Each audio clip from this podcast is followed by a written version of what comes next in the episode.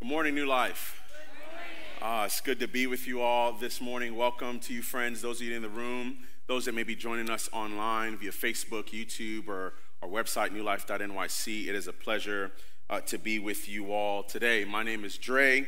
I serve as the associate pastor uh, of New Life East, which is our New Life congregation uh, in Nassau County, Long Island. At the end of service, I'm going to be downstairs in the lobby area, and so please uh, make your way down there and shake my hand. I would love to greet you. And some of our other pastoral team members will be down there uh, as well. Uh, last week, uh, Pastor Rich kicked off our Lenten series. Uh, so we're in the middle of a series uh, called Good and Beautiful and Kind Becoming Whole in a Fractured world. And these, these three words, good and beautiful and kind, represent much of what we long for. It represents a lot of what our families long for, what our communities long for, what our world longs, longs for, what creation longs for goodness, beauty, kindness. Uh, but at the same time, these are three words that often do not mark or characterize the reality of the world that we find ourselves in. Often, these words do not characterize the kind of life that we live and the kind of reality that we find ourselves in in the world and in the relationships that we are a part of. And so today, I want to make sense of how we move towards goodness and beauty and kindness. These three words come from a poem written by uh, the great American poet, African American man by the name of Langston Hughes. And Langston Hughes wrote this poem called Tired. Uh, and this poem uh, reads like this I am so tired of waiting, aren't you? The world to become good and beautiful and kind. Let us take a knife and cut the world in two and see what worms are eating at the rind. For Langston Hughes, when he wrote this poem, he was living in the middle of a society and a reality uh, that was marked by grave injustice. He was living in a world that was marked by war and violence. And as he surveyed the reality of the world around him and the reality of his own life, uh, he was compelled to write this poem. And in the poem, uh, Langston uh, talks about the idea of cutting the world in two. And when Langston talks about cutting the world in two, he is not talking about division. Uh, Langston is not interested in further dividing the reality of people. He's not interested in furthering uh, the severance that is between uh, individuals and relationships. That, that, that word, cut the world in two, that phrase there is not language of division, but it's language of examination. Language of examination. In other words, unless we get to the root cause and the root realities that are eating away at our human existence, then we will often fail to move towards this reality of goodness and beauty and kindness in our own lives and in the world around us. In order for us to see these things come to pass, we have to be willing to look uh, carefully at the worms, the realities, the infrastructures that are eating away and fracturing the very existence and fabric of the world that we find ourselves in. And so last week, uh, Pastor Rich talked about the reality of sin, the worm of sin. And this reality is that sin is not simply something that we do, but it is a power that we find ourselves under. And that unless we name that power and come to grips with that power of sin, then we will fail to see goodness and beauty and kindness in the world. Today, I want to talk about another reality, another worm, if you will, that eats away at the rind of human existence. I want to talk today about this thing that the Bible calls powers and principalities. Powers and principalities. In other words, the dark forces of this age. What they have to do with the fracturing of the world that we find ourselves in. Look with me at Ephesians chapter 6. That's where we'll be today. Ephesians chapter 6, Paul's letter to the church in Ephesus, verse 10 through 12. Ephesians 6, verse 10 through 12. It's on the screen there for you. Hear the word of the Lord. Finally, Be strong in the Lord and in his mighty power. Put on the full armor of God so that you can take your stand against the devil's schemes. For our struggle is not against flesh and blood, but against the rulers, against the powers of this dark world, and against the spiritual forces of evil in the heavenly realms. Let's pray together. Spirit of the living God, would you breathe on us now? Father, open our hearts and minds to receive from you all that you would have for us today. Father, help us to be a people who are marked by the realities that are so deep, near and dear to your own heart, the realities of goodness and beauty and kindness. Would you help us to live into that, Lord, to usher those realities into the world that we find ourselves in? We love you, Lord, and we pray all these things in your good, mighty, and matchless name. And all of God's people said, and amen. On the morning of September 15th, 1963, hundreds of people would gather at 16th Street Baptist Church in Birmingham, Alabama for fellowship and worship, much like what we're doing here this morning. This historically black church served as a cornerstone in the community and a headquarters for peace and justice in a world, and particularly in a city that was often not marked by those realities. However, at 10:22 a.m.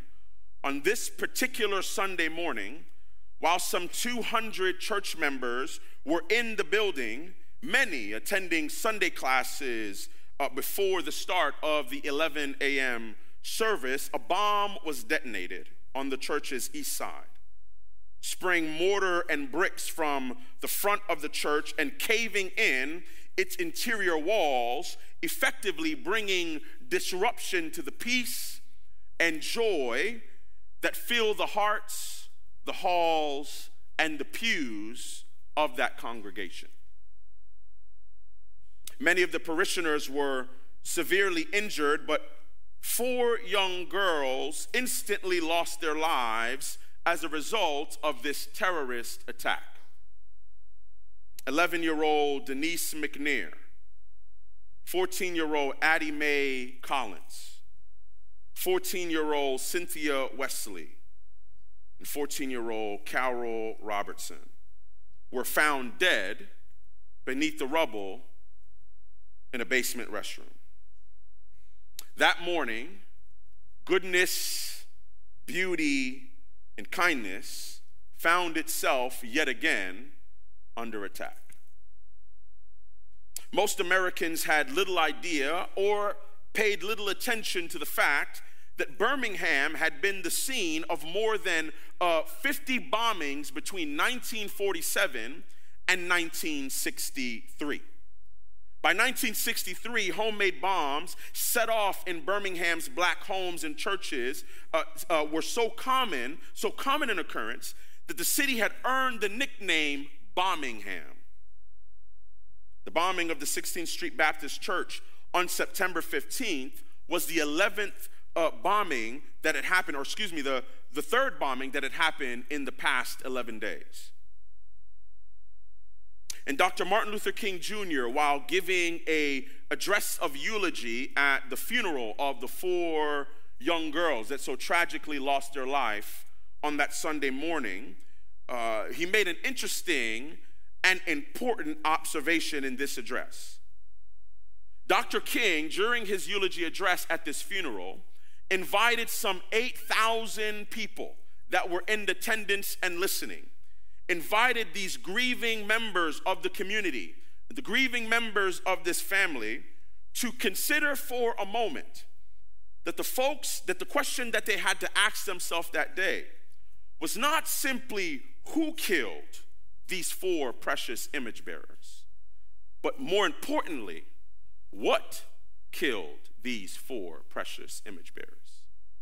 For Dr. King, it, it wasn't an invitation uh, to ignore or exonerate the individuals that perpetrated such violence.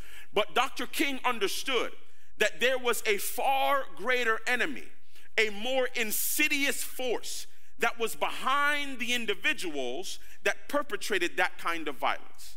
For Dr. King, he wanted that audience to consider the kind of policies, the kind of culture, the kind of reality that would give incubation to that kind of violence.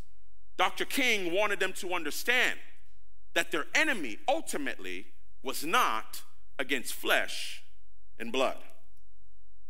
Friends, we have a great enemy. The question for us today is not who is the enemy, but rather what is that enemy. When we think about the kind of violence and the kind of turmoil and the kind of fracturing that goes on in our world. When we think about the, the, the, murder and the brutality against unarmed black men, women, and children. But when we think about the kind of sexual violence that is pervaded against children, women, and men all across the world, when we think about the violence of war that is often perpetrated on innocent individuals in, in, in, areas that are, are marked by poverty, when we think about these kind of realities, the question that we ought to ask ourselves is not who is our enemy? Who do we need to point the blame towards, but rather what is the enemy? You see, the biggest scheme that the enemy would have us to believe, friends, is that our struggle is ultimately against flesh and blood. Paul made it clear to the church in Ephesus that, that they are to be, be careful to know that their ultimate struggle, their ultimate wrestle, is not against flesh and blood, but against what he calls powers and principalities, forces of evil, the realities of darkness in our world. This is a reality that Dr. King understood as well. When Dr. King was quoted as saying, in relation to the struggle for, for justice and equality for black Americans, he said, It is evil that we are seeking to defeat, not the persons victimized by evil.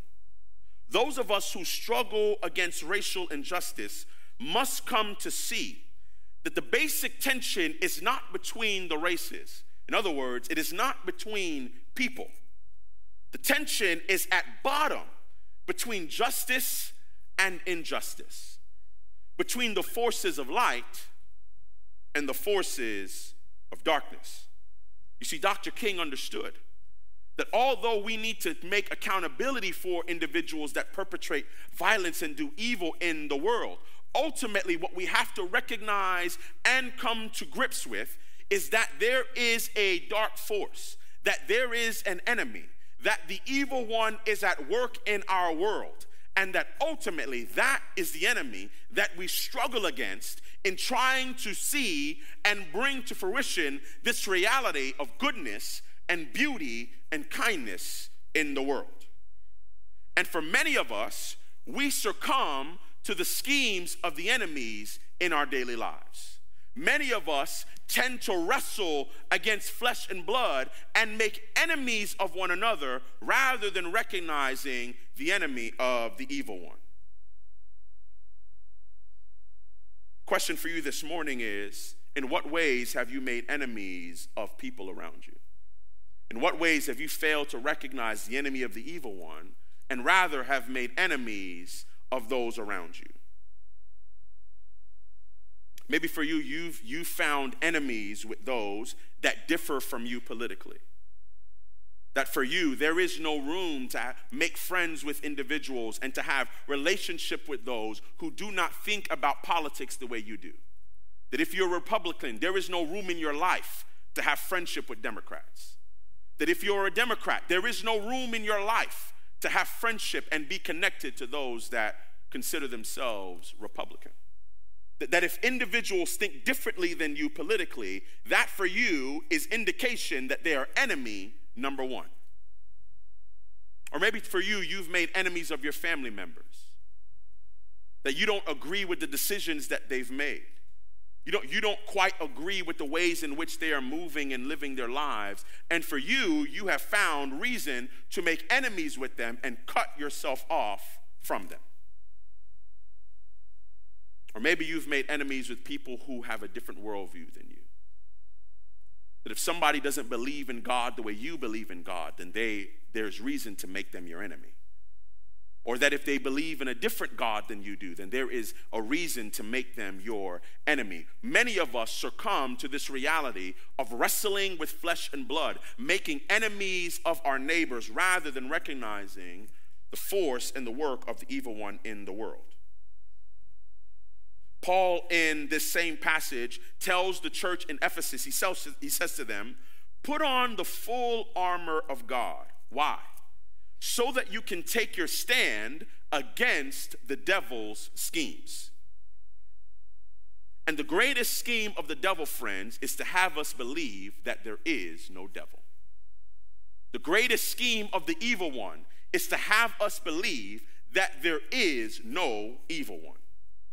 C.S. Lewis wrote a book by the name of Screwtape Letters. And in this book, he talks about this reality of demons. It's a book that's centered around this elder uncle demon that's speaking to his younger nephew demon and is uh, giving him uh, tips and tricks of how to deceive uh, humankind. And in this, uh, in this book, in this letter, in this series of letters, uh, C.S. Lewis is quoted as saying this. He, he gets at uh, two common errors that we come to and that we approach uh, thinking about powers and principalities, the existence of dark forces, the existence of demonic powers. He says there are two equal and opposite errors into which humans can, fa- can fall about the devils. One is to disbelieve in their existence. The other is to believe and to feel an excessive and unhealthy interest in them.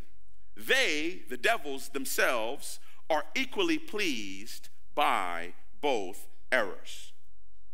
So, some of us are in the room, and you may have grown up like me in a more charismatic Pentecostal background. And for you, there's a devil behind every door. You're in church on Sunday morning and the sound system ain't working, and it's time to call a prayer service because we got to get the demons out of the speakers. No, the power just ain't working, baby. There's no devils in the speakers. Or maybe for you, you grew up and you and for you, there, there it's hard to make intellectual sense of this reality of an immaterial world of, of a world where there are spirits and forces and darkness that is working beyond what your eyes can see. Both, C.S. Lewis says, are errors that the evil one is glad to invite us into. But this morning, friends, no matter where you fi- find yourself on that spectrum, it's important for us to recognize that the world that we find ourselves in is fractured and it is fractured because of the presence of what the Bible calls powers and principalities. The world is fractured because of the presence of powers and principalities. In other words, there are invisible forces that is fracturing our visible existence. Invisible forces that is fracturing our visible existence.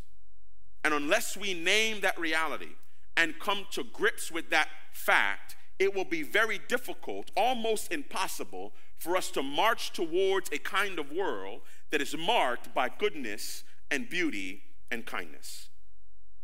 In the biblical view, the powers and principalities are both invisible and visible, heavenly and earthly spiritual and institutional.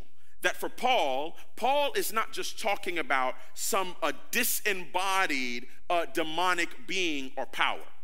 That when Paul is talking about demonic powers, when he's talking about powers and principalities, Paul is talking about the way in which powers and principalities exist in the world and the systems that we live in and under that when Paul writes about powers and principalities, it, it is not disembodied demonic powers, but, but also the way in which demonic powers are embodied in the structures of human life.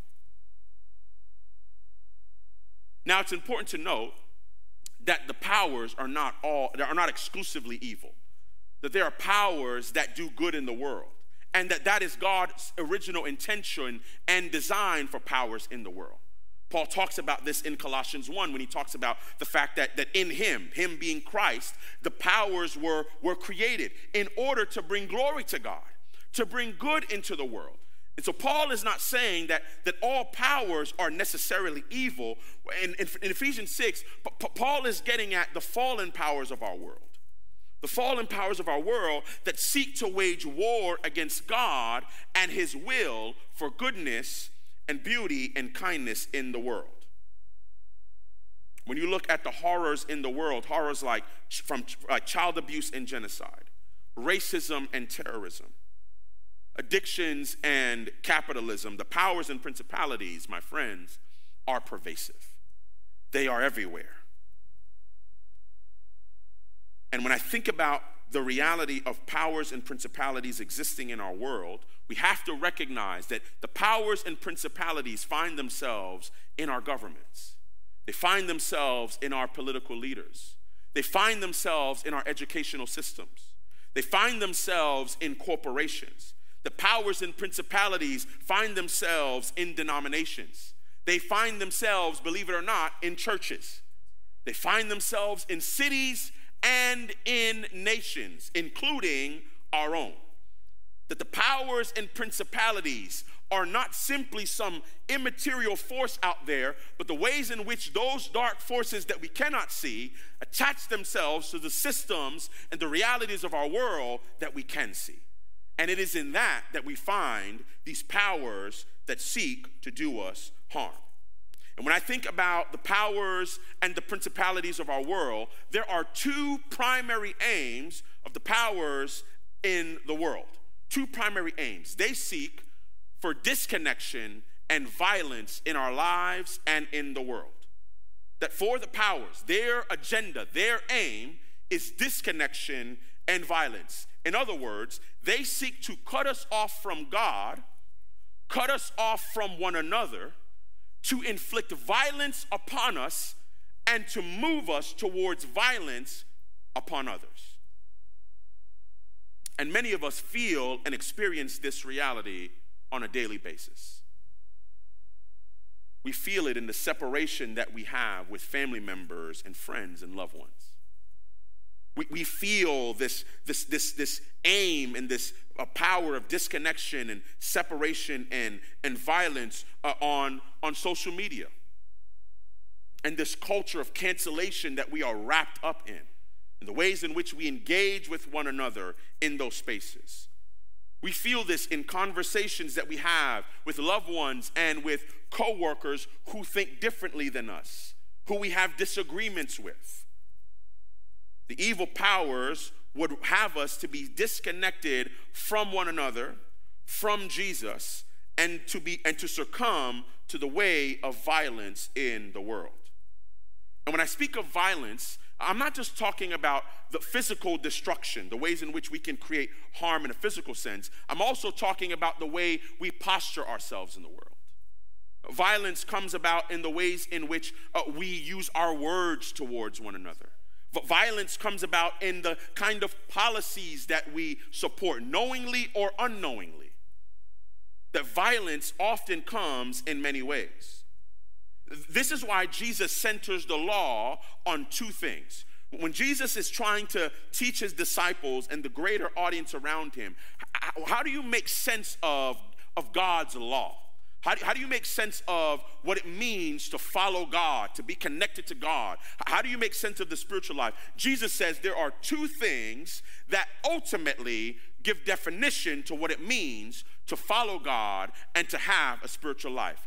Jesus says that we are to love God and we are to love our neighbors. That is the summary of all of what God is after in the world. That what He wants for us is to love God and to love our neighbors. And these two realities are the very realities that the demonic powers of our world seek to destroy. that God's invitation is to love God and love our neighbor, and the invitation of the demonic powers is to hate God and to hate our neighbors. And the question for us this morning, friends, is not are we being separated from love, but how are we being separated from love? That this push, this force towards disconnection and towards violence is something that we are all wrestling with. It's a reality that is true for all of our lives. Where have you found yourself separated from God and separated from loved ones this week, this month, this past year?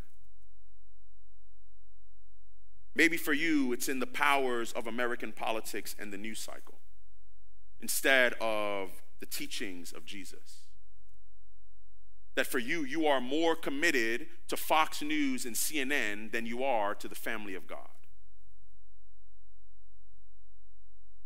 Maybe for you this morning, it's found in the ways in which the powers of pornography and sexual in- indulgence is rampantly running at your soul.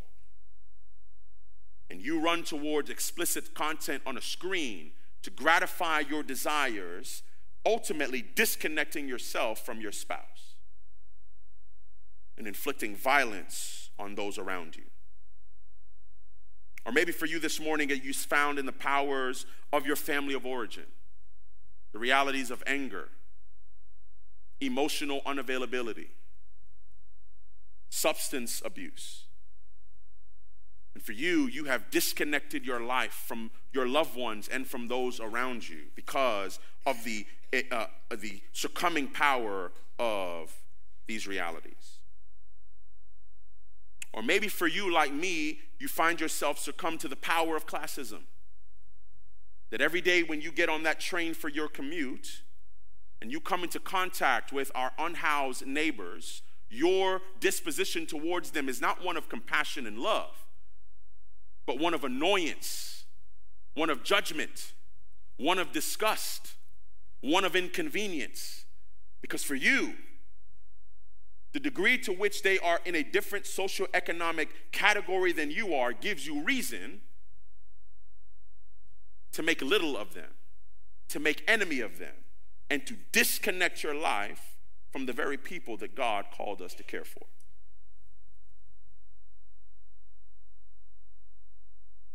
You see, this is why Paul so passionately invites the church in Ephesus to do what? Paul says, Be strong in the Lord and in his mighty power. Th- this is not language of, of, of consideration. Paul is not inviting the church to, to consider whether or not they want to do this. For Paul, this is imperative. This is a necessity unless we stand strong in God and stand strong in His mighty power, we will constantly be susceptible to the schemes of the evil one. We will constantly be drawn into disconnection and into violence. This is a reality that many black Christians, and particularly the leaders of the civil rights movement, understood so deeply. That for them, the center of the movement, the, the undergirding power of the movement was not in nonviolent protest, although that was necessary. It was not in boycotts, as important as that was. It was not in freedom rides for the leaders of the civil rights movement coming up against the powers of white supremacy and injustice. Ultimately, for them, the central power of their struggle was found in prayer that for them to overcome the dark forces that they were facing required that they be a people marked by prayer, marked by reliance, marked by standing strong, not in their own efforts, but in God and in His power alone.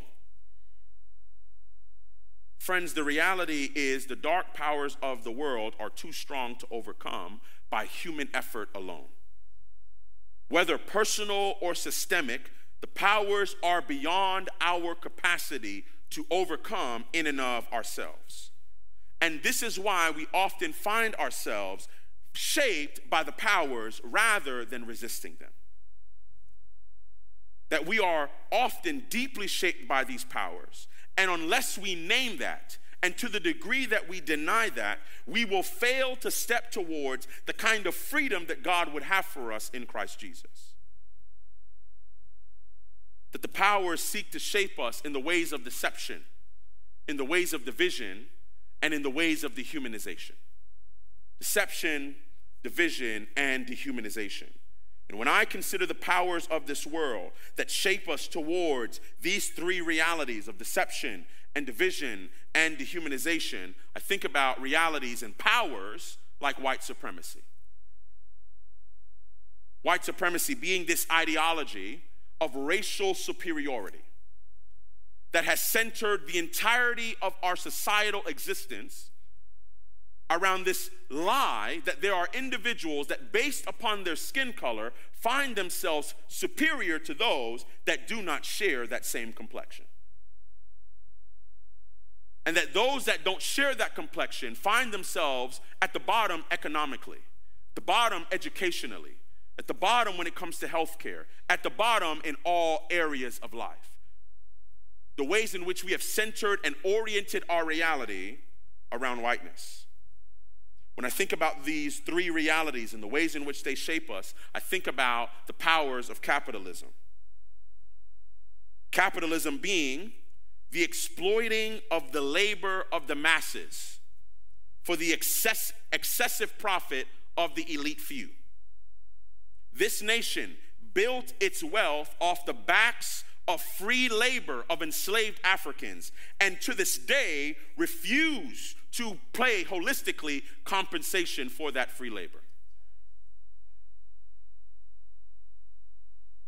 I think about the powers of sexual abuse and the fact that hundreds of thousands of women and children and men find themselves caught up in a system, a multi billion dollar system of sexual exploitation and sex trafficking. Friends, these powers shape us and they shape us deeply. And unless we name the powers and unless we name the realities, we will fail to be a people who are marked by goodness and beauty and kindness. So, how have you been shaped? How has your life been shaped? By the powers that seek to draw you into deception and division and dehumanization. Maybe for you, it's the ways in which the lies of the American dream and American exceptionalism has invited you into a sort of a, a, a, utopia understanding of the country that you find yourself in. And we cut our turkeys on Thanksgiving, all the while ignoring the pain and the plight of our Native American brothers and sisters who find themselves on a land that was stolen from them and their ancestors and having to deal with a country that refuses to name it and make right on that evil that was per- perpetrated against them. We live our lives each and every day, often ignoring their reality. Maybe for you, it's the ways in which the powers uh, uh, of anti blackness, this reality of anti blackness, has shaped you.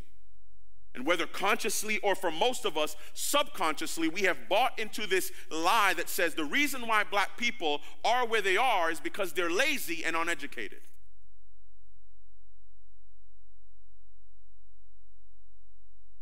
Or maybe for you, you've been sucked into the powers of cancel culture. This culture that says that if there's any degree of wrongdoing in your past, then you have no room in our world going forward that mistakes are reason to get rid of you. Or maybe for some of you in the room, you've given into the ways in which the powers of gender roles, this idea of gender roles, have shaped you towards these three realities. Gender roles, meaning many of us have been shaped into this lie that women belong in one of two places in the kitchen and pregnant failing to see the beauty, the power, the gifting that God has instilled in the women of this world and the ways in which He has used them towards ushering goodness and beauty and kindness over the centuries. Here's the reality, friends, especially for Christians in the room.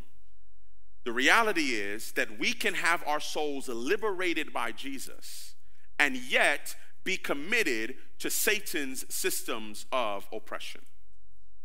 I'm gonna say that again. We can have our souls liberated by Jesus and yet be committed to Satan's systems of oppression. And when I think about this reality, one of the ways that I think about it and areas that I think about it is the, is the reality of, of lynching that took place in this country. This 50 year period where black Americans, Mexican Americans, Asian Americans found themselves regularly under the terrorist attack of lynching. And did you know that many lynchings took place on uh, church lawns all across this country? that many of the audiences that would come to these lynchings were so called Christians. That they would worship God at 9 a.m. and lynch community members at 12 noon. We can have our souls liberated by Jesus and yet at the very same time remain committed to the systems of the, the Satan's systems of oppression. So, the question, my friends, this morning is what do we say to all of this? How do we respond under the weight of this kind of reality? How do we make sense of moving forward if this is the enemy that we are up against? I say, in the words of the prophet Isaiah, that no weapon formed against us shall prosper. And hear me, friends, I don't say that flippantly. I say that in the power of the resurrected King Jesus. That ultimately you and I do not have the power to overcome, but we serve a God who does. That when Jesus died on the cross, he didn't die just to forgive us of our sins. Jesus died to destroy the work of Satan and defeat the powers of the evil one. that in Christ we have overcome. That what we are powerless to do, God is all powerful to accomplish, and He has accomplished. It's not in what we can do, but it is in what God it, it is in what God has done that we find this overcoming power. This is what Paul gets at in Colossians chapter 2, verse 15. Put it up on the screen for me. Colossians 2, verse 15. Paul says this he says, and having disarmed the powers and authorities, he made a public spectacle of them, triumphing over them by the cross. Hear me, friends, that in the death, burial, and resurrection of Jesus is the victory that you and I so desperately need to overcome the forces of darkness and evil in our world. And it is from that place, friends, that we can begin to move towards what it looks like each and every day in our lives to be people who overcome the powers. When I, when I think about what it means to overcome the powers, three things that I think about, three invitations before we close our time today. The first is we must remain in Christ. Remain in Christ. Many of us do a good job of remaining in CNN. We do a good job of remaining in Fox News, uh, of remaining in Instagram, remaining in Facebook. But the invitation is to remain in Christ. Because unless we remain in Christ, we will often fail to move towards the kind of overcoming that our lives are to be marked by. Here's the reality, friends the powers of darkness do not relent, not for a day, not for an hour, not for a minute, not for a second. And to the degree that we fail to remain in Christ, we will often fail to come against the constant schemes, the constant barrage of the evil powers and dark forces of our world. We have to be a people who remain in Christ. But we also have to be a people who overcome the powers. What does this mean? Here's what this means we don't need to overinterpret, friends, what it looks like for the church to establish God's kingdom. Our invitation is not to establish God's kingdom in the here and now. We live in what the Bible, in, in, in, what, in what theology calls the already not yet. What does that mean? That God, Jesus, in his death, burial, and resurrection, he established the kingdom. And there is a full culmination of that kingdom coming when Jesus returns. And in between those two very real realities, God is inviting us as the people of God to be daily, hourly, and by the minute marching towards the reality that He is ushering us into.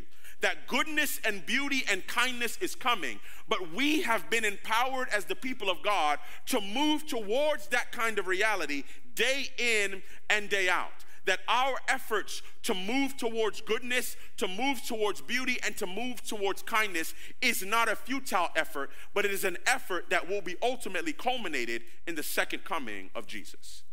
That we are marching towards a new reality, a better reality that is for you and I.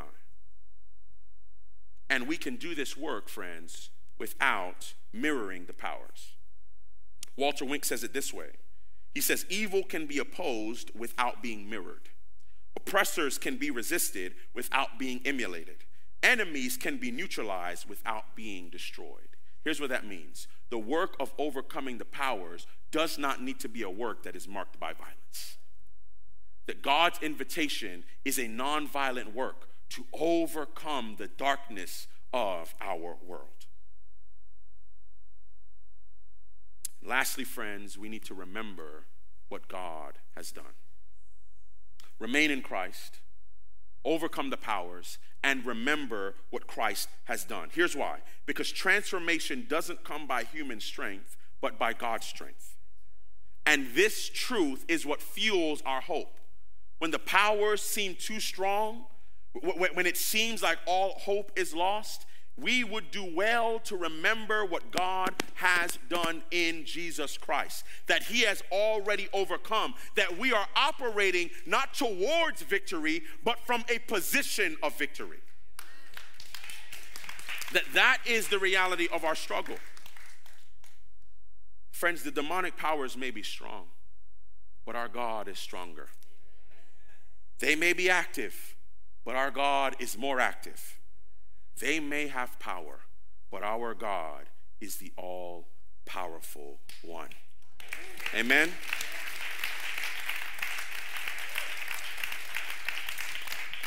I want to invite the worship team up at this time. Let's pray together.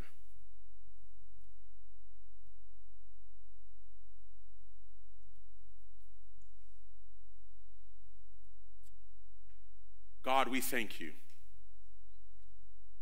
Thank you for Thank you for the cross of Jesus and the victory of his resurrection. That, Father, when we think about the reality of the evil one, the, the powers and the principalities that seek to destroy us each and every day, that God, in you, we have hope. That we are not hopeless. That, Father, we do not need to succumb to their ways, but God, we get to live in a new reality, in a different reality that you have fueled and empowered us for. So, Father, would you help us to, to be honest about the ways in which the powers and the principalities of our world are shaping us so that we can live out in the kind of goodness and beauty and kindness that you would have for our lives? Help us to be a people that are marching towards that reality. Help us to be a people who name the powers and principalities are honest about our wrestle, honest about our fight, so that we can li- remain in you, overcome the power by remembering what you have done for us. We thank you, Lord, and we pray all these things in your name. Amen. Amen.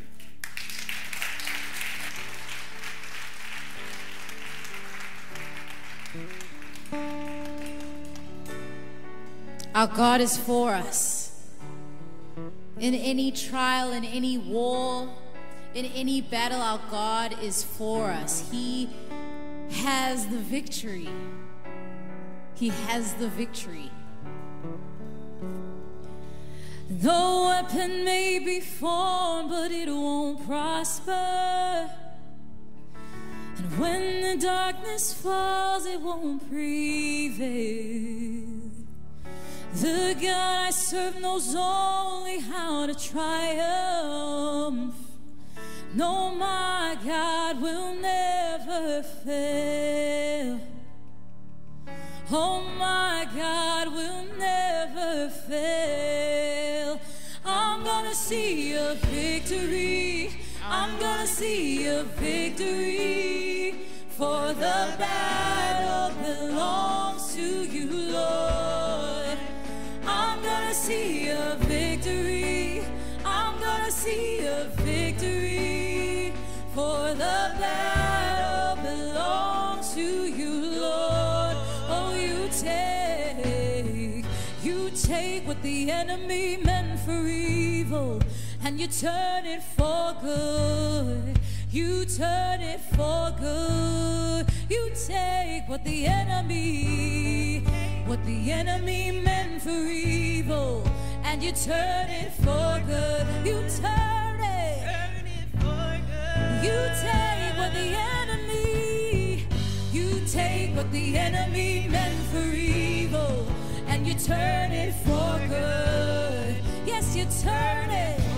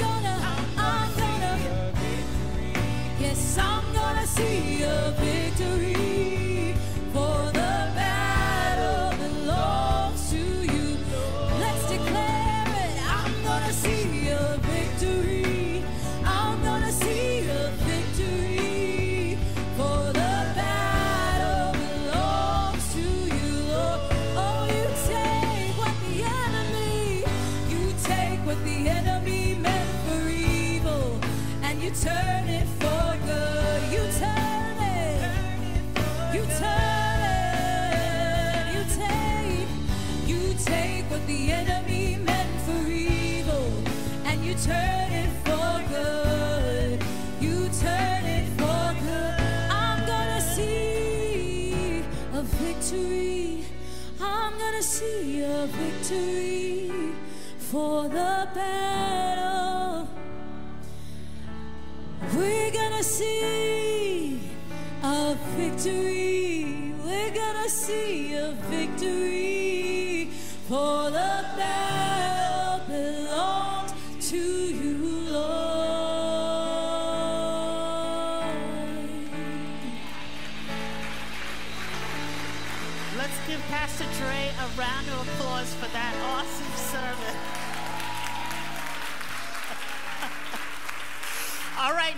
this doesn't mean next week you're going to New Life East now, okay? You need to come back here. But if you do live on Long Island, this is what you can look forward to, so don't be afraid to go out there, okay? So, look, we have three invitations here, right? We have three invitations to remain in Christ, to overcome, and to remember what He has done for us, right? None of these are easy. None of these are easy. To remain, we need Him, we need prayer, we need community. To overcome, we need the discipline. As Pastor Andre said, this is not, this is about walking every day. That means the things that you say, the things that I say matter. The attitude I leave my house with, the, as I look at people that are different from me, it matters. What you post, friends, it matters. When you're ready to be snarky and you want to stop, think about it. Is this really the posture of Christ, or are you being sucked into the powers and principalities that seek to divide and create violence? Violence is not simply what we think of, it is how I perceive you.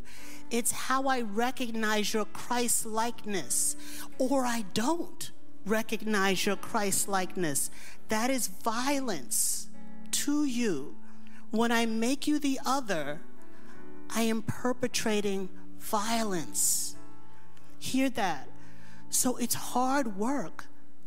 It's hard work, and remembering what Christ has done requires me to pick up scripture, requires you to pick up scripture so we can be reminded, right? All of these are challenging.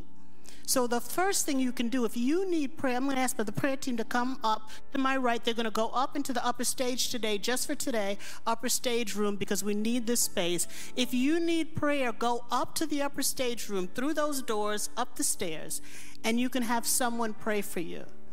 Because we all need prayer. We all have to pray and ask the Holy Spirit, what do I need to do so that I can engage this? No one is exempt. Not one of us is exempt. We all have work to do.